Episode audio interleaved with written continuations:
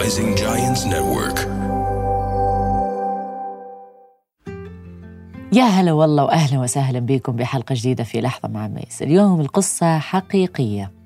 قصة عن شركة جدا مشهورة بس إحنا ما راح نحكي عن الشركة. ولا حقول لكم اسم الشركة هسه راح أقول لكم إياها بآخر القصة. ولكن راح أتكلم عن الشخص اللي غير كل شيء وسبب في نجاح هذه الشركة. قصة أن استلهم كل هذا النجاح من منو؟ من مجرم. شو القصة؟ اسمعوا أقول لكم إياها. القصة يا جماعة الخير عن ماركة عالمية مشهورة للأحذية الرياضية. هذه الشركة في سنة 1987 قررت تسوي أول دعاية تلفزيون. فراحت عند الشركات اللي خاصة بالأدفرتايزنج والإعلانات حتى يطلعوا لهم بفكرة تكون جدا ناجحة. حتى يسوقوها بالطريقة الصحيحة. صاحب شركة الإعلانات كان واحد اسمه دان. دان ضل يفكر يفكر يفكر إنه شلون ممكن هو يلغي المنافسة أو يكون أو تكون الدعاية جدا قوية لدرجة إنه يقدر يغطي ويلغي المنافسة مال كل الأحذية اللي بالسوق. ضل يفكر يفكر لحد ما فد يوم فتح التلفزيون. كان بوقتها بسنة 1987 كان في قصة جدا مشهورة لمجرم. من عمره 14 سنة. هذا الولد آه، بدأ بسرقة وتطورت ويا آه، أنواع آه، السرقة. ومن بعد ما دخلوا للسجن طلعوا من السجن كبر. وراح دا يسرق بمحطه البنزين. راح قتل صاحب محطة البنزين. رجع قتل ما أدري منه فصار مجرم مشهور بأمريكا. شنو سووا لهذا المجرم؟ قرروا إنه يحطوه على الدثرو اعدام الإعدام. بأمريكا بوقتها وأحيانا حتى بهذا الزمن إنه يصوروه ويبثوه على التلفزيون وتكون علنا. كانت على الكرسي الكهربائي الإعدام يصير. فدان اللي هو قاعد في مكتبه قرر إنه يتفرج على الأخبار ويشوف شكو صاير. وهذا المجرم اسمه جاري جدا مشهور. فجاري كان على كرسي آه، الموت وده يحضروه حتى يقتلوا وفي معلومة أنا ما كنت أعرفها قبل إنه هذا كرسي الكهرباء اللي يقتلون به أو يعدمون به الناس يطولون لحد ما يعدمون الشخص لأنه الظاهر آه، جسم الإنسان لازم يكون نسبة الأدرينالين عنده عالي حتى الدوة يقدر يمسك ويموت بسرعة وما يحس بالألم. هذه معلومة ما كنت أعرفها. فتاخذ وقت. وطبعا هذا الوقت اللي ياخذ وهو جالس على هذا الكرسي ما تتصورون الأفكار اللي تجيه ويكون خايف ودقات القلب تتسارع مليون شغلة. فجيري اللي جالس على هذا الكرسي مغطي له وجهه ودا ينتظر دا ينتظر إنه يدور كان فجأة يصرخ بصوت عالي let's do it! دان. جتنا هذه ال bulb ال light bulb استلهم بوقتها. قال let's do it. بوقتها الدعايات كان مو بس اللوجو مال الشركة تبين لازم شيء اسمه ال tagline اللي هي جملة تجي ما بعد الماركة. فهذه الماركة العالمية كانت الدعاية موجودة بس ال tagline ما كان موجود وكان لازم يسلمها ثاني يوم. بس لما سمع جيري قال let's do it قال ها هاي هي راح أخذ هذه الجملة وراح أركبها بهذه الدعاية. وهذا اللي سواه دان. ثاني يوم قدم ال presentation لشركة نايكي. وقال لهم نايكي خلينا نغيرها شوية. Just do it. اليوم just do it من أكبر علامات وال taglines اللي مشهورة. صارت على تي شيرت صارت على هذه. بس كنتوا تعرفون أنه استلهمها من مجرم اللي كانت آخر ثلاث كلمات قالها قبل ما يموت. زين شو الحكمة من هالقصة؟ صدقوني أكو حكمة. و just do it يمكن لو ما أخذتوا حكمة قصتها حلوة. قصة الإشارة مع نايكي. هذه قصة واحدة بس أنا حقول لكم الإشارة همينة. قصة الإشارة مع نايكي كان بوقتها فيل اللي هو صاحب نايكي آه بدأ كان بدايته يعني تو بدأ إنه يريد يسوي العلامة مال الأحذية مالته. وقال أريد اللوجو العلامة الخاصة مال نايكي. وما عرف شنو يسوي. فاستعان بمنو؟ استعان ببنوتة. صغيرة تدرس بعدها طالبة.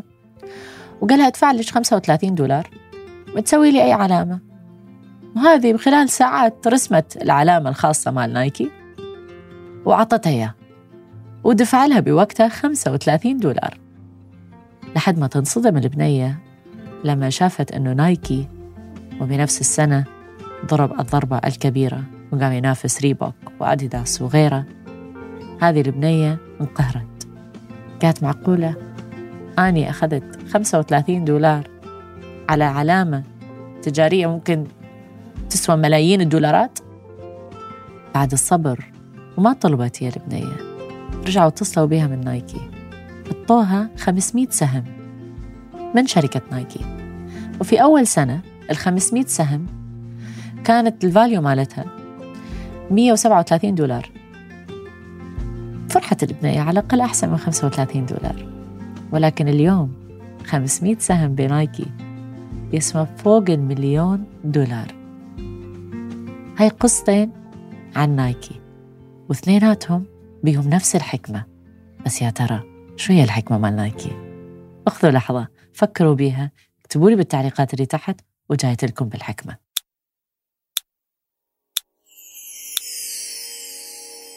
Just do it. كوش عيبة صراحة مع نايكي. آه هي حكمة بحد ذاتها. Just do it. يعني سويها. خلصنا وسويها. الحكمة يا جماعة الخير إن أحيانا إحنا ندور, ندور على الإلهام آه، في مناطق ضيقة. يعني اللي قصدي إنه يكون عندنا آه، فكرة مشروع يكون عندنا بزنس صغير نريد نكبره يكون عندنا أي شيء يعني نريد إلهام أو نستلهم من برا حتى نكبر هذا المشروع. ولكن ندور فقط بمكان واحد. فبهذه الحلقة الحكمة هو سر الإلهام. إن الواحد يستلهم من كل شيء حواليه. مثل ما سوى دان مع جاري. صح إنه هو مجرم. صح إنه هو قال بآخر ثلاث كلمات بحياته let's do it. ولكن أخذ هذه ثلاث استلهم من عنده. أخذ هذه ثلاث كلمات وطبقها وغيرها شوية وسواها جوز دوت إلى أكبر علامة وصارت من أشهر الجمل بالعالم. الصغار والكبار يحجون بها. فأنت بهذه اللحظة إذا تتفكر بمشروع ليش تحصر نفسك بزاوية واحدة فقط؟ إنه مثلا آه، تشوف هذول الكتب اللي خصهم بال marketing إذا أنت تشتغل بال marketing. أو هذول الكتب اللي خصهم آه، فقط بال fashion لأنه أنت تطلع علامة تجارية بالفاشن. فتدور على الإلهام مالتك بهذا المكان فقط. بس صدقوني أحلى وأقوى وأحسن إلهام لما تأخذ لحظة وتعيشها. تعيش اللحظة بعيدا عن الفكرة. ما سامعين بها يقول لك إذا تريد الأفكار الحلوة تجيك سكر الدرس سكر مشروعك ولا تفكر بالمشروع حتلاقي أفكار جديدة رح تجيك. حتى في الدراسة بالمدرسة لما كل يوم دا تسوي نفس الشيء تصير محدود ما تشوف برا. أو كل يوم دا ترسم نفسها على نفس الرسمة تحس إنه ما ما لها إضافة. عوفها. عوفها. روح للبحر. اقعد بالسيارة. أقعد بحديقة. وخذ لحظة غمض أو فتح. شوف اللي حواليك. عيش هذه اللحظة. عيشها الآن. واستلهم من المواقف واللحظات اللي حواليك. لأن أحيانا إحنا ما ننتبه أن موقف قدامنا ممكن الجملة اللي شخص يقولها تغير من حياتنا. مثل ما just do it غيرت من حياة نايكي هذه الفقرة الأولى. أما الفقرة الثانية كارولاين الطالبة اللي أخذت 35 دولار حتى سوت العلامة التجارية مال نايكي. شنو حكمتها؟ حكمتها يا جماعة الخير إنه ما تعرف الفرصة شو وقت تجيك؟ وما تعرف هذا الشخص اللي أنت بدك تسوي له هذه الخدمة منو راح يكون؟ وأنت شو راح تستفيد من هذا الشخص؟ وأنت منو راح تكون بعد ما تسوي له شغل؟ أشوف هواية ناس تجيهم فرص. يقول لك أوه مالي خلق أساعد هذا الإنسان. أو شو؟ ما ما مستاهلة. 100 دولار 500 دولار 3000 دولار ما مستاهلة. دول الناس اللي تأخذ أكثر. خلاص هذا starting يبلش business جديد وما له داعي. بعد فترة هذا اللي ما ساعدته واللي ما خدمته واللي ما سويت له ال project صار؟ زلياردير ملياردير وإنت قمت تلطم على راسك.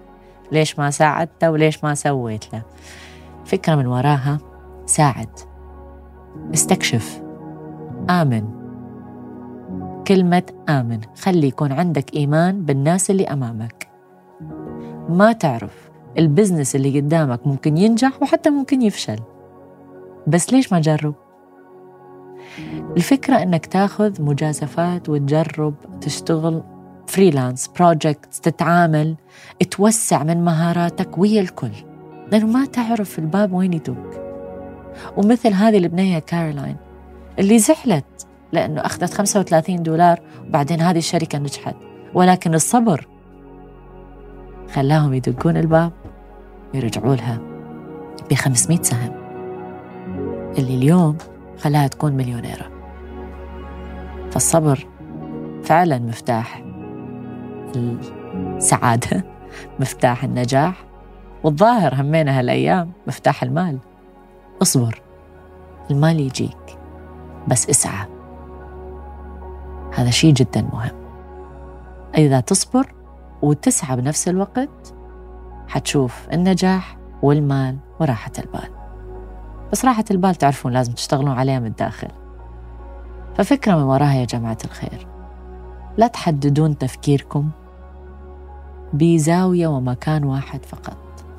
استغلوا اللحظات اللي بحياتكم واستغلوا اللحظات اللي حواليكم وببيئتكم من الأخبار اللي تقروهم أو الأشياء المواقف اللي من الأفلام اللي تشوفوها من القصص اللي تسمعوها حتى لو من لحظة مع ميز يمكن أحد يقول جملة تغير من تفكيرك 180 درجة.